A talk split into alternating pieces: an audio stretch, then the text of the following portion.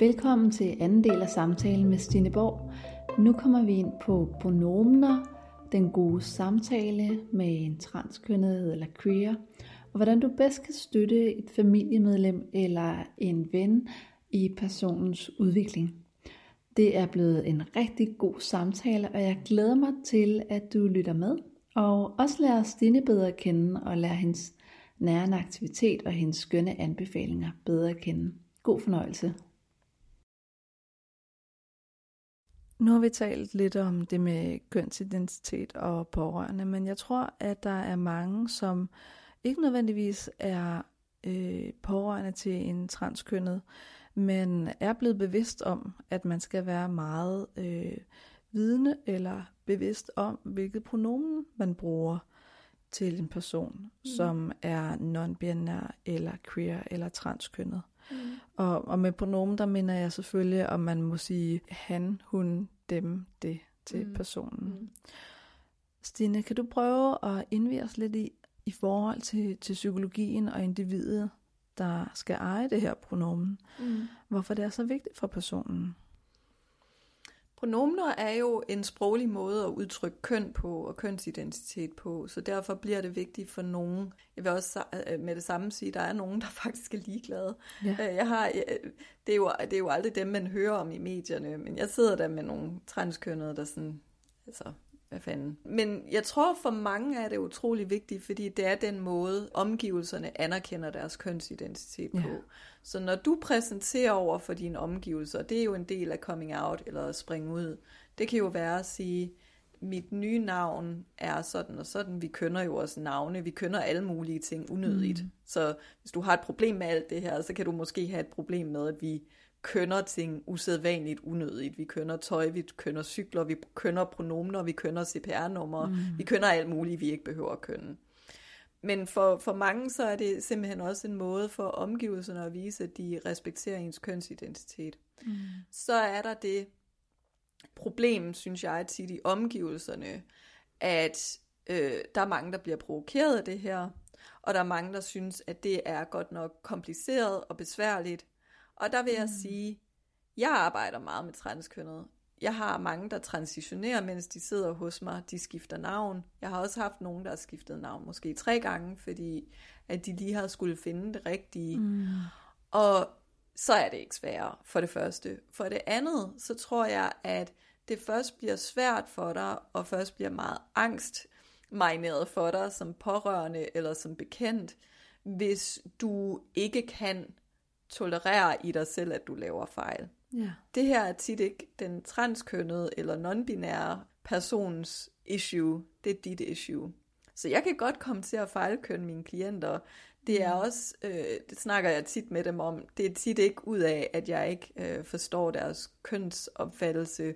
Tit så vil det være, mere være et mindfuck, at hvis der ja. er nogen, der kommer ind og præsenterer sig som Christian, og så i løbet af et halvt år finder ud af, at de gerne vil hedde Emilie, mm.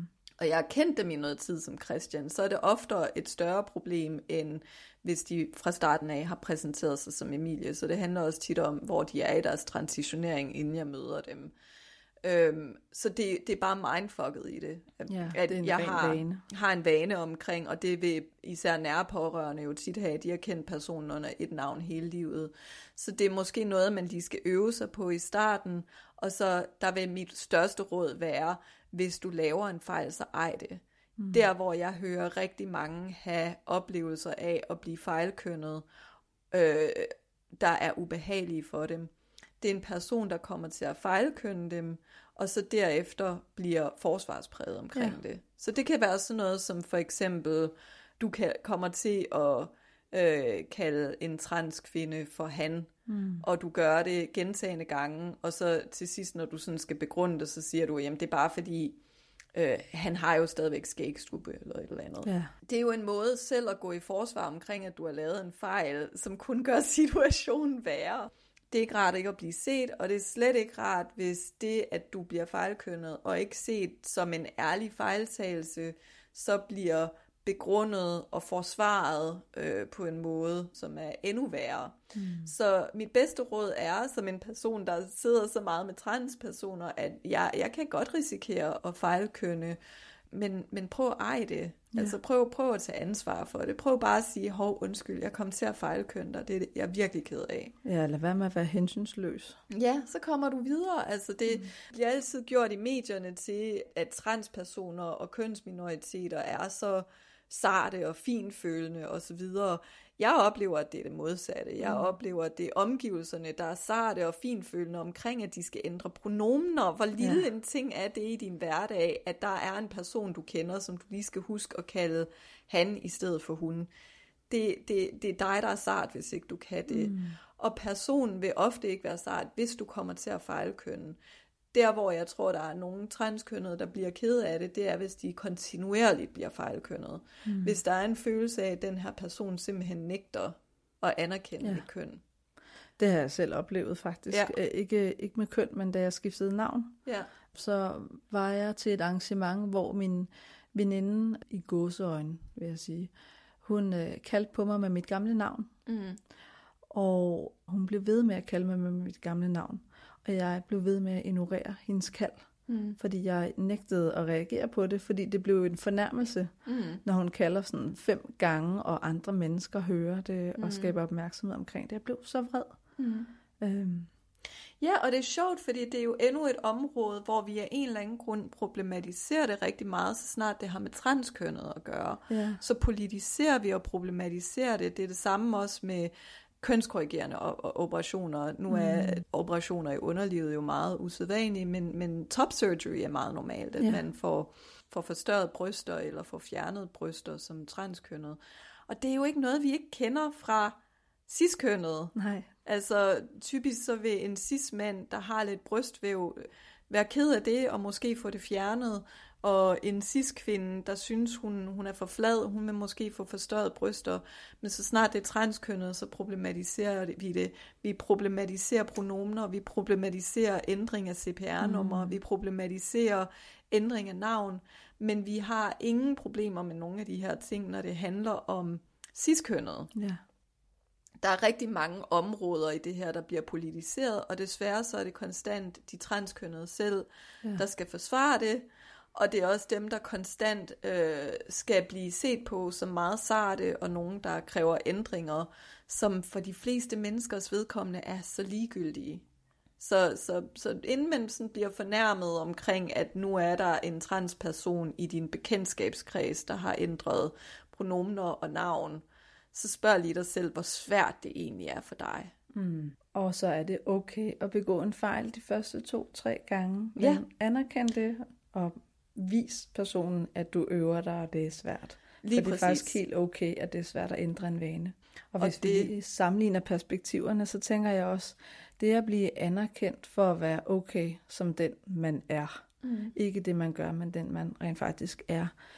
Det peger jo hen imod selvværd og mm. identitet. Det er en stor del af den, man er. Ikke? Ja. Så hvis ikke andre anerkender, hvem man er, så anerkender det på en måde heller ikke ens eksistens eller ens lov til at leve. Det er så fundamentalt. Ja. Øh, når jeg bliver spurgt om, hvad jeg tænker om, om vi har et kernesel, så plejer jeg at sige, jeg tror ikke på, at vi har et kernesel, men jeg tænker, at der er nogen af os, der er så heldige, at det narrativ, vi har om os selv, og den forståelse, vi har af os selv, stemmer ret godt overens med, hvad omgivelserne møder os med. Ikke? Ja, det, det, det er der, vi forankrer vores identitet og vores følelse af selv, mm. vores forståelse af, hvem vi er. ikke. Og hvis man er meget heldig, så er der en stor grad af overensstemmelse mellem, hvad omgivelserne oplever, og hvad vi selv oplever. Mm. Og hvis man er meget uheldig, så er der ikke en særlig stor overensstemmelse. Og der kan der være mange, der sådan negligerer, måske fordi de aldrig selv har oplevet ikke at blive set ja. rigtigt, hvor vigtigt det er. Ja. Og det er det, som i virkeligheden øh, mange af de her bevægelser, minoritetsbevægelser, handler om. At jeg vil gerne have lov til jeg vil gerne have lov til at være muslim i Danmark, uden mm. at det skal tillægges alle mulige øh, værdier, som, som jeg ikke identificerer mig med. Jeg vil have lov til at være kvinde med, hvad det indebærer, uden at jeg skal tillægges nogle værdier og, og nogle væremåder, som jeg ikke nødvendigvis identificerer mig med. Mm. Jeg vil have lov til at være homoseksuel, uden at det tillægges alle mulige værdier udefra. Jeg, jeg er et individ, og det er sjovt, hvor svært det er at få lov til, så snart man skrider uden for normerne og være et individ. Ja. Vi kan sagtens erkende, at det at være en heteroseksuel, ciskønnet, hvid mand, kan være ufatteligt mange ting, ikke? Mm. Fordi det ser vi konstant fremstillet i medierne, i nyhederne, i film, hvor nuanceret en ting det kan være. Men jo mindre en minoritet man er, jo færre fremstillinger der er, og det betyder, at folks syn på en bliver meget unuanceret, ja. og det bliver svært at spejle sig i som individ. Ja. Og det er jo også med til at beskrive, hvorfor der er så meget stigmatisering, og hvorfor at det er den mest udsatte gruppe, mm. minoritetsgruppe i forhold til køn og seksualitet. Ja, og det bliver jo aldrig en stor gruppe i vores samfund, men Nej. vi kan jo korrigere noget af det ved, at vi lytter mm. til, hvad de transkønnede siger, at vi ikke gør de transkønnede til en, en politisk øh, boksebold, ja. og at vi tænker meget over, hvordan kønsminoriteter bliver fremstillet i medier. Mm. Altså det er vidderligt et problem, at vi øh, ser Eddie Redmayne for eksempel ja. som The Danish Girl, så det forstærker vores opfattelse af, at når man, øh, transkvinder er bare mænd ja. i dametøj. Og, øh, Med store kæber og adamsæbler ja. og billige på rykker. Ja. Mm. Det er noget af det, jeg tænker kan være vigtigt, når vi skal gøre den ene lille ting, såsom at bruge de korrekte pronomener, at mm. vi skal huske, at for os er det en lille ting. Ja. For dem er det at blive set. Ja, præcis. Mm. Og hvor ofte er, man, er det lige, at man skal bruge det pronomen? Det er ret sjældent, og i forhold til CPR-nummeret, så har vi jo ikke engang kendskab til, hvad andre CPR-nummer er. Ligesom det, kromosomerne, ikke? Ja, det, det, det er alle de her argumenter, vi bruger omkring kønsidentitet, som, som er så arbitrære, fordi vi mm. ikke kender dem. Når folk bruger kromosomer for eksempel som argument omkring det binære køn, så plejer jeg at sige, okay, mm. hvad er din kromosomstatus? det ved vi ikke. Mm. Så ja, der er mange ting, som i virkeligheden ikke berører os, og som vi ikke behøver at blande os i. Ja. Og som du siger, pronomener bruger vi meget sjældent. Jeg tror, det er den eneste grund til, at jeg kan være så heldig at sige, at jeg har lavet nogle få fejlkønninger i løbet af min, øh, ja. mit arbejde med transkønnet, fordi man sidder jo ikke og tiltaler folk han, hun eller dem, Nej. når man sidder over for dem. Man siger du og deres ja. navn. Ja. Ja, jeg tror, at øh, det er et vigtigt budskab, Mm. At øh, vise ydmyghed og vise respekt og, og anerkende over for sig selv og den anden, når man begår en fejl. Præcis. For hvis vi gør det, så kan vi give mere plads mm. og, øh, og sammen kæmpe imod stigmatisering. Mm. Og sammen hjælpe en gruppe mennesker, som, som er i højere risikogruppe for depression og selvmord mm. end de fleste andre. Ja. Øhm, inden vi går videre til det næste, så fik jeg bare lige sådan et spørgsmål i hovedet. Ja. Øhm, og jeg tænker, når man sidder og har den her samtale, lad os sige, at øh, den, den kommende transkønnede har budt op til dans, mm. og åbnet sig op og fortalt det. Øh, hvad for nogle spørgsmål ønsker de at få stillet? Ja, det er faktisk rigtig svært, fordi det er jo utrolig individuelt. Ja. Øh, vi jeg kan, kan i hvert fald sige, hvad de ikke vil have stillet. Ja, det kan ja. vi starte med. Og der har jeg et budskab til de pårørende. Mm. Lad være med at stille spørgsmål til dit barns eller øh, søster eller brors kønsdel. Ja. Det kommer der ikke ved. Det er for privat. Og jeg tænker bare, at de fleste mennesker, hvis de lige tænkte sig om i fem mm. sekunder, hvis du sidder derude og har nogle overvejelser omkring, om du er pårørende til en, en transperson, der overvejer transitionering. Så tænk lige i fem sekunder over, hvorfor du ikke skal spørge ind til deres kønsdel. Mm. Hvis du har et voksen barn, eller et barn, der formodentlig er 16 eller op efter, så kommer du til at leve et langt og lykkeligt liv, uden at kende status på deres kønsdel. Ja. Medmindre I har en familie, hvor I kommer hinanden usædvanligt godt ved. Mm. Så det kommer der ikke lige pludselig ved, bare fordi et vedkommende transitionerer. Det er grænseoverskridende, det er privat, mm. og jeg vil sige, i enhver given situation, lad være. Det er simpelthen så ubehageligt, og det kommer der ikke ved. Og jeg, jeg tænker også, at hvis man er i sit liv, hvor man overvejer at blive transkønnet, eller er transkønnet, mellem de her 14-17 år, der er det jo slet ikke sikkert, at man har et sexliv endnu. Mm. Øh, og, og det siger jeg, fordi at kønsdelen er ikke seksualiseret for en endnu. Det er jo mm. bare en del af kroppen. Øh, jo, det kan godt være, at man har elsket med sig selv.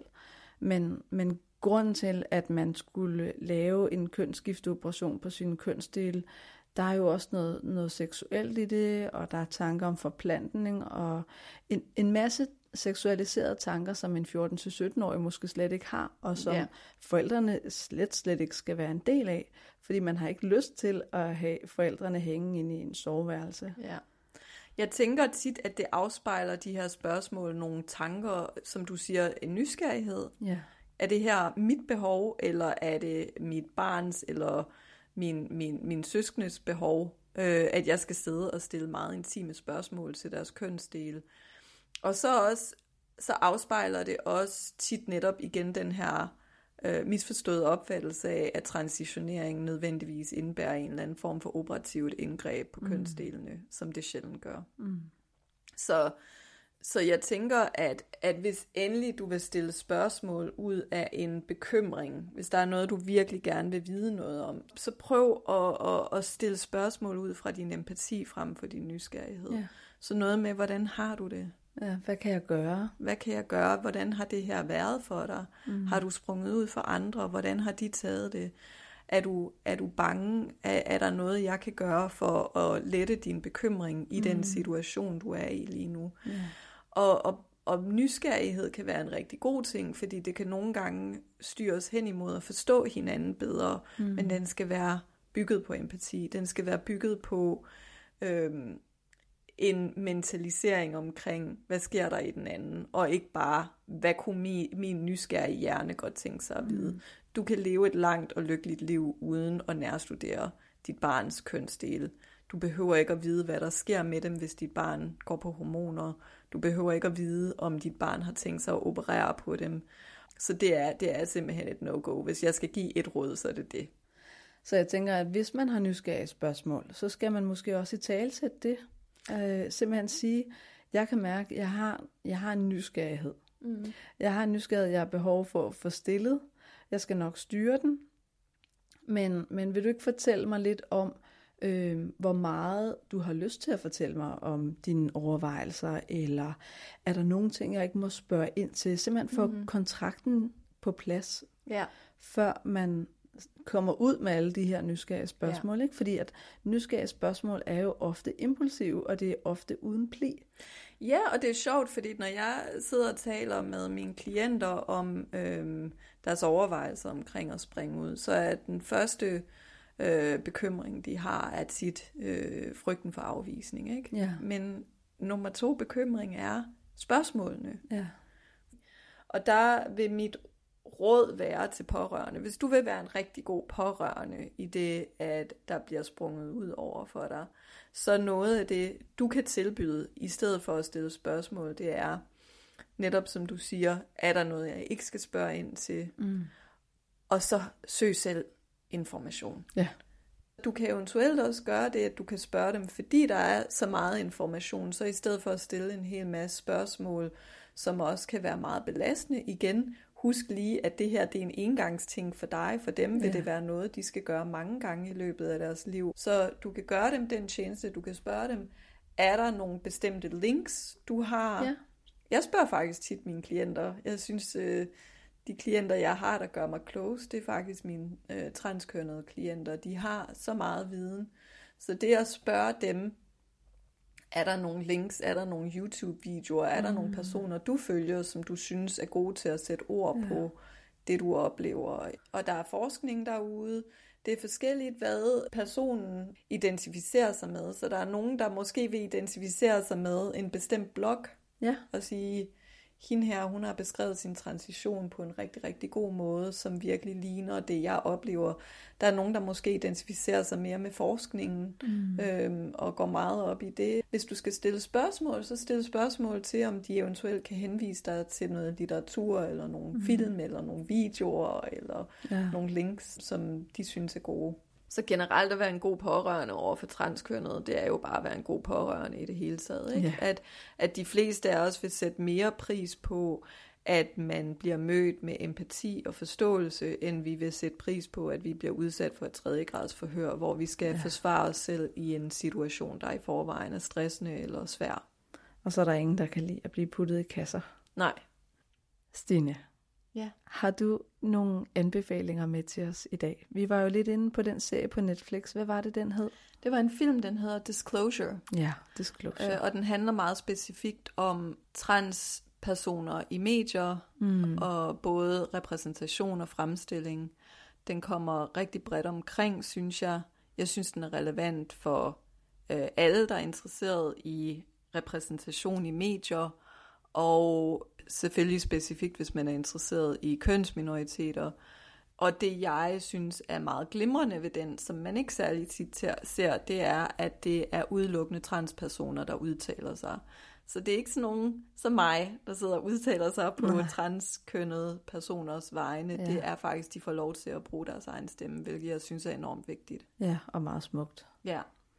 Har du ellers nogle anbefalinger med til os i dag? Det kan være hjemmesider, podcast eller lignende. Altså, når jeg finder inspiration og viden, mm. så øh, foretrækker jeg faktisk at bruge øh, sociale medier. For eksempel så Ja. ja. følger jeg rigtig mange øh, transkønnedes profiler øh, på Instagram. Brug internettet. Brug øh, de sociale medier. Jeg garanterer dig for, at det er det, øh, dine transkønnede pårørende gør. De Mm. går ind og, og bruger øh, internettet og bruger sociale medier. Det er en gave Ja, i dag, øh, hvis man er isoleret som den eneste transfyr i Jøring, ja. så er det en gave, at du kan finde et netværk, og du kan finde information. Og det kan være en gave, hvis du er pårørende, fordi der føler du dig sikkert også meget isoleret. Øh, vi, vi har nogle gode foreninger her i København. Du kan altid opsøge LGBT Danmark. Du kan også opsøge foreninger for pårørende til transkønnede børn, Ja. for eksempel foreninger for, for pårørende til transkønnede i det hele taget. Der er masser af foreningsliv i København. Hvis du er uden for København, så brug internettet. ja. Det er det bedste, der findes ved internettet. Det er den rolle, som internettet har spillet for isolerede minoriteter rundt omkring i verden. Ja, man er vel altid velkommen til at ringe til de foreninger, hvis man bor langt væk fra dem. Ja, man kan Mm. ringe til de foreninger, øh, og så øh, er de foreninger gode til også at anbefale videre. En af grundene til, at jeg selv sprang ud som sexpositiv øh, psykolog, der beskæftigede mig med kønsminoriteter, var fordi jeg oplevede, at der øh, også findes fordomme og normativitet blandt mine egne fagfælder. Ja, det Så- kan jeg ikke genkende til. Ja, så, så jeg vidste, at det ville være så vigtigt for minoriteter, at de har et sted at gå hen, og de har nogen, de kan søge, som, som har en viden og har en nogenlunde tolerance øh, ja. og forståelse og empati over for det her. Det, jeg har faktisk gjort det samme i forhold til polyamori og åbne Ja. forhold. Lige præcis. Ja. Og jeg ved, at man nogle gange, når man springer ud med, med den form for profil, bliver mødt med noget modstand, fordi øh, det burde vi alle sammen i princippet være gode til. Men Mm. faktum er, at det er vi ikke. Nej. Øh, vi har alle sammen nogle begrænsninger i vores mentaliseringsevne. Ja, det har psykologer også. Mm. Og det har hele behandlingsvæsenet. Og jeg har hørt skrækkelige historier, når du spørger ind til generelle øh, oplevelser hos transpersoner, som er ubehagelige, så er det lige så meget også i mødet med behandlingsvæsen, ja. som, som ikke forstår dem, eller heldigvis rykker det så også. Jeg hørte en dejlig historie for nylig om, om en læge, der var åben og nysgerrig, øh, da, da han fandt ud af, at, at han sad med en, med en transkønnet Mm. patient. Så, så det rykker sig også, heldigvis. Ja, lige så stille. Og så er vi kommet til dagens øvelse. Hvad har du med til os i dag? Altså, øh, der vil jeg give en øvelse til øh, de pårørende, Ja. når nu det er dem, jeg taler til i dag. Og det er, hvis du taler med din transkønnede pårørende, eller non-binære pårørende, eller pårørende, som generelt identificerer sig med en eller anden kønsminoritet, så inden du stiller de her nysgerrige spørgsmål, så prøv lige at lave en regel over for dig selv om, at du altid lige giver det 5 sekunder. Mm. Og, og det, der nogle gange kan ske i de 5 sekunder, det er, at vi lige tænker os lidt om. Og vi har brug for, man kan sige, vores mentaliseringsevne er altid bedst, øh, og nemmest tilgængelige, når vi sidder over for nogen, der ligner os selv, og hvor vi 100% kan relatere os til det, de oplever. Men hvis du sidder over for en person, hvor der er et eller andet, der er uforståeligt for dig, og det er jo det, der tit er for, for transpersoner, de bliver gjort anderledes, de bliver oplevet som anderledes. Det er en othering, kalder man det på mm. engelsk. Mm. Øh, så kan det være godt udfordre din mentaliseringsevne. Yeah. Så det at lige give dig selv 5 sekunder til lige at tænke over, om du skal stille det her spørgsmål, om det er noget, der vil være bedre, at du selv udforskede, om det er noget, der kan belaste øh, personen, at de konstant skal svare på den her form for spørgsmål. Mm. Der er mange minoriteter, der oplever en form for stress i, at de konstant også skal oplyse ja, deres omgivelser. Til regnskab. Stå til regnskab. De skal have alle svarene, og det er ikke altid, man overgår det, når man mm. selv er i en proces eller en transitioneringsperiode. Så brug bare fem sekunder. Spørg mm. dig selv, hvorfor vil jeg gerne vide det her? Mm. Er det her noget, som du selv sagde, der gavner mig eller gavner den anden? Er det her bare for at stille min nysgerrighed? Og hvordan skal jeg formulere det? Brug bare et øjeblik på at tænke ja. om. Så træk vejret dybt, tæl mm. til fem, mm. og lyt i stedet for at tænke på spørgsmål, eller ja. Lige overveje den andens perspektiv, om det mm. gavner. Og det er okay at sige, når man sidder i en samtale med nogen, ja. jeg skal lige øh, tænke ja. et øjeblik. Man øh, det sætter på. de sikkert pris på, mm. fordi så ved de, at okay, det her, nu sidder jeg sammen med en person, der vejer sine ord og tænker over, og faktisk og passer på mig. Ja, og viser øhm, mig respekt. Ja. Det sidste, vi skal ind på, det er de nærende aktiviteter. Mm. For det er jo sådan, at jeg inviterer alle gæsterne til at byde ind med, hvad de gør for dem selv, for at lade deres energi op og skabe en god dag fra mm. noget, der startede som en dårlig dag. Men også i forhold til, hvis man går rundt med angst eller depression, eller noget andet, der er hårdt i livet, så er man meget ukreativ. Mm. Og det er rigtig svært at sætte sig ned øh, i underskud og lave den her liste. Mm. Så derfor tænker jeg, at vi skal hjælpe med at lave en samlet liste. Mm. Så hvad gør du, Stine, når du har en, en hård dag, eller er ked af det, og du skal samle dig selv op? Altså en af de ting, jeg har, det er det, jeg kalder mit luksusbad. Ja. og der skældner jeg mellem. Det lyder rart. og det er ikke, fordi det behøver at være specielt luksus. Vi har et ekstremt lille badeværelse, mm. sådan et rigtig københavner badeværelse, der sådan måske er en kvadratmeter mm. eller sådan noget. Men jeg kalder det mit luksusbad, fordi at det er det ikke nødvendige bad. Ah. Så det er ikke ah. det, man tager om morgenen for lige at sådan stå op og lige... Mm. Øh, vaske nattesveden. Altså, det er et bad, hvor jeg bare er der for at være under vandet. Og for mig, jeg ved ikke hvorfor, og det, jeg ved godt, det her det er meget individuelt, men jeg nævner det faktisk tit for klienter, fordi jeg tænker, at der sikkert er andre, der har det på den her ja. måde. Der er masser af forskning faktisk omkring, hvordan vi som mennesker reagerer på at være i vand, i nærheden af vand, høre mm. vand, se vand.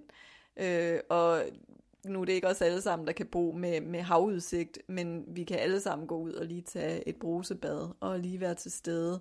Og det, jeg synes, et luksusbad kan gøre, det er, at når jeg så fjerner fokus fra opgaverne, der ligger i at bade, ikke? at man skal vaske hår, eller man skal, det ved jeg ikke, øh, sæbe sig ind, eller mm. hvad man nu mm. skal. Når jeg fjerner fokus fra det, og bare er i at være i badet, så ja. kan det faktisk tit berolige mig rigtig meget. Og det kan være regulerende om sommeren, når det er varmt, som det er lige for mm. tiden, at tage et dejligt koldt bad. Det kan være regulerende om vinteren, når man kommer hjem og fryser, og tage et varmt bad. Så jeg synes faktisk, det er en ressource, jeg bruger rigtig meget. Ja, det er et virkelig godt tip. Det, mm. Og apropos det med, at tingene er individuelle. Mm. Men det er faktisk en, en ting, jeg anbefaler også, når, mm. når vi snakker dialektisk adfærdsterapi og mm. emotionsregulering, så er det et af de punkter. Ja. Fordi varmen netop er smertestillende og beroligende, og kulden kan få dig ud af den tilstand, du nu er i. Ikke? Der, der er jo det, det er jo en meget sensorisk påvirkning, ja. så, så det er lidt ligesom, altså nu, nu ved jeg, at du har sikkert hørt rådet rigtig tit også med at komme ud og bevæge sig, ikke? og komme mm. ud og få, få, få noget motion, gå en tur, den er også alfa og omega for mig, men jeg synes tit folk glemmer, øh, den, den sensoriske påvirkning, der ligger i at omgive sig med vand, hvad end det kommer fra strålen fra brusehovedet, hvis man er et af de ufatteligt heldige mennesker, der har et badekar, så er jeg misundelig på dig, men så skal du gøre brug af det. Og som Line sagt, vil gerne have et gavekort. Kan? ja, det, jeg, jeg har ikke plads til det. Jeg har faktisk undersøgt, om jeg kunne få installeret badekar. Men, men, men så det er faktisk derfor, jeg siger den her, fordi jeg tror, de fleste øh, kender til rådet med at komme ud og gå en tur, men der mm. er også en grounding i at mærke noget på huden. Ikke? Ja. Altså mærke vand på huden, høre lyden af vandet, mærke øh, varme eller kulde igennem vandet. Det er meget nemt at regulere. Nu voksede jeg op med at være utrolig interesseret i øh, evolutionspsykologi. Mm. Og jeg kan huske, at jeg var meget fascineret af på det tidspunkt, det er jo en feministisk evolutionsbiolog, der ja. hedder Elaine Morgan. En af de ting, hun taler om, det er faktisk det her med, at der er masser af forskning omkring, at det er næsten en universel ting, at mennesker, med mindre de har vandskræk, ja. bliver beroliget af vand. Øhm. Jeg, jeg har også en anden øvelse i den mm. forbindelse, øh, som bliver kaldt divers effekt. Mm. Og det handler om, at man har fundet ud af, at når dykkere stiger under vandet, mm. så ændres deres øh, nervesystem og deres ja. puls markant. Mm. Og det er altså få sekunder, vi snakker om. Mm. Og man har undret sig over, hvorfor det er. Og det er simpelthen, at når der er noget, noget koldt, vådt vand, nu sidder jeg lige og berører mine øjne, øjenbryn, men når der er noget koldt og vådt, der, der berører det område over øjnene, så bliver nervesystemet beroliget. Mm. At vi kommer ned i det parasympatiske nervesystem, og pulsen sænkes. Og det er måske fordi, at vi ikke skal drukne, når vi, når vi er i vand, at vi bliver beroliget. Men jeg tænker, at det er også et råd, som, som jeg bruger, når man er i affekt, eller man er ked af det, eller langt nede. Altså lige gå ud og tage en, en ren klud og vride den op i noget meget koldt vand, mm. og lige lægge den på øjnene, mens man lukker ja. dem et øjeblik. Det har en effekt, og det virker på langt, langt de fleste. Ja. Hvis du har mulighed for det, så kom ud til havet. Ja. Lyden af vand, altså der, der er så mange ting i det her med vand, og jeg er ikke et spirituelt menneske, så jeg tror ikke på, at det har en skid mm. med connection med noget som helst at gøre, hvis man spørger mig som et mm. ikke-spirituelt menneske.